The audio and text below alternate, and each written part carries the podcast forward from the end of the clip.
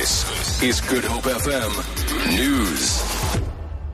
Good morning. Archbishop Emeritus Desmond Tutu has called on the youth of the country to take advantage of the opportunities created for them by the class of 1976. He says young people must work hard to reach their dreams.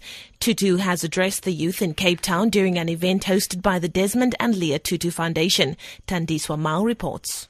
Desmond Tutu has thanked the youth of Soweto, saying the freedom of today is owed to their bravery. Directing his address to the youngsters of today, Tutu called on them not to allow their circumstances to keep them down. He says their adverse circumstances should be considered as challenges and not as obstacles. I'm Tandiswa Mao, SABC Radio News in Cape Town. A Cape Town based activist has relived the hardships faced by black students in township schools during the apartheid era. Jeff Mamputa says the 1976 protests were not only about the use of Afrikaans as a medium of instruction, they also highlighted social conditions for black people in townships. Mamputa says many schools post apartheid still do not have proper classrooms. He says life was tough for the black child in the 70s. We had to use the platoon system. One school starts at 7 to 12 then another school starts from 12 o'clock to 5 o'clock.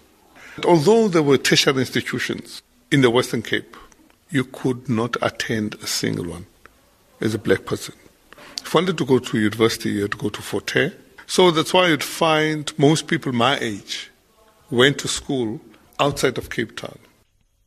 Anti child abuse activists and police at Plettenberg Bay have been teaching children in the area to protect themselves. The Green Hearts organization, along with the local SAPS Victim Support Center, visited schools representing their protective behaviors workshop.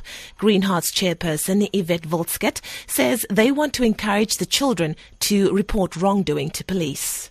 Teaching them about feelings, when something feels wrong, when they're scared, and how to deal with those feelings and where to go with those feelings. Therefore, protecting themselves more, they can feel that it feels wrong, but they don't know how to interpret that feeling. And finally, the World Anti-Doping Agency, WADA, has accused Russia of continuing to obstruct its efforts to carry out drug tests on athletes. The agency says its drug testers were regularly threatened by the security services. Athletics governing body, the IAAF, is due to rule on whether Russian competitors can take part in the Rio Olympics.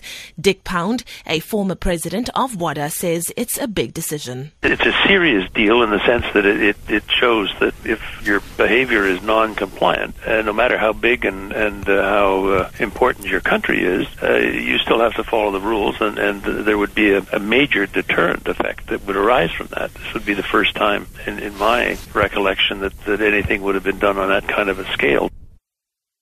For Good Hope FM News, I'm Leanne Williams.